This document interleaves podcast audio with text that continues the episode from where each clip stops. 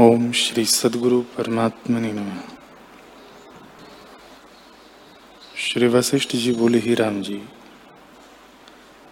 यह जगत आभास मात्र है और उस आभास मात्र में जो राग, द्वेष आदि फूरते हैं, उनकी निवृत्ति का उपाय मैं तुमसे कहता हूँ।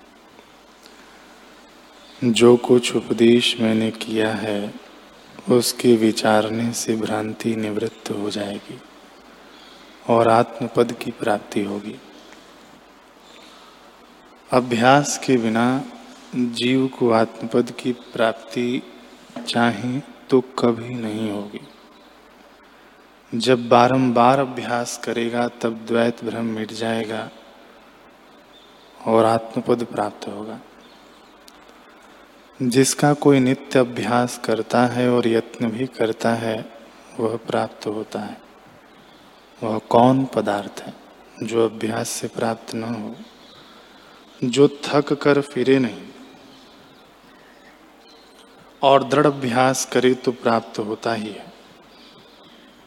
राज्य की लक्ष्मी तब प्राप्त होती है जब रण में दृढ़ होकर युद्ध करते हैं और जय होती है।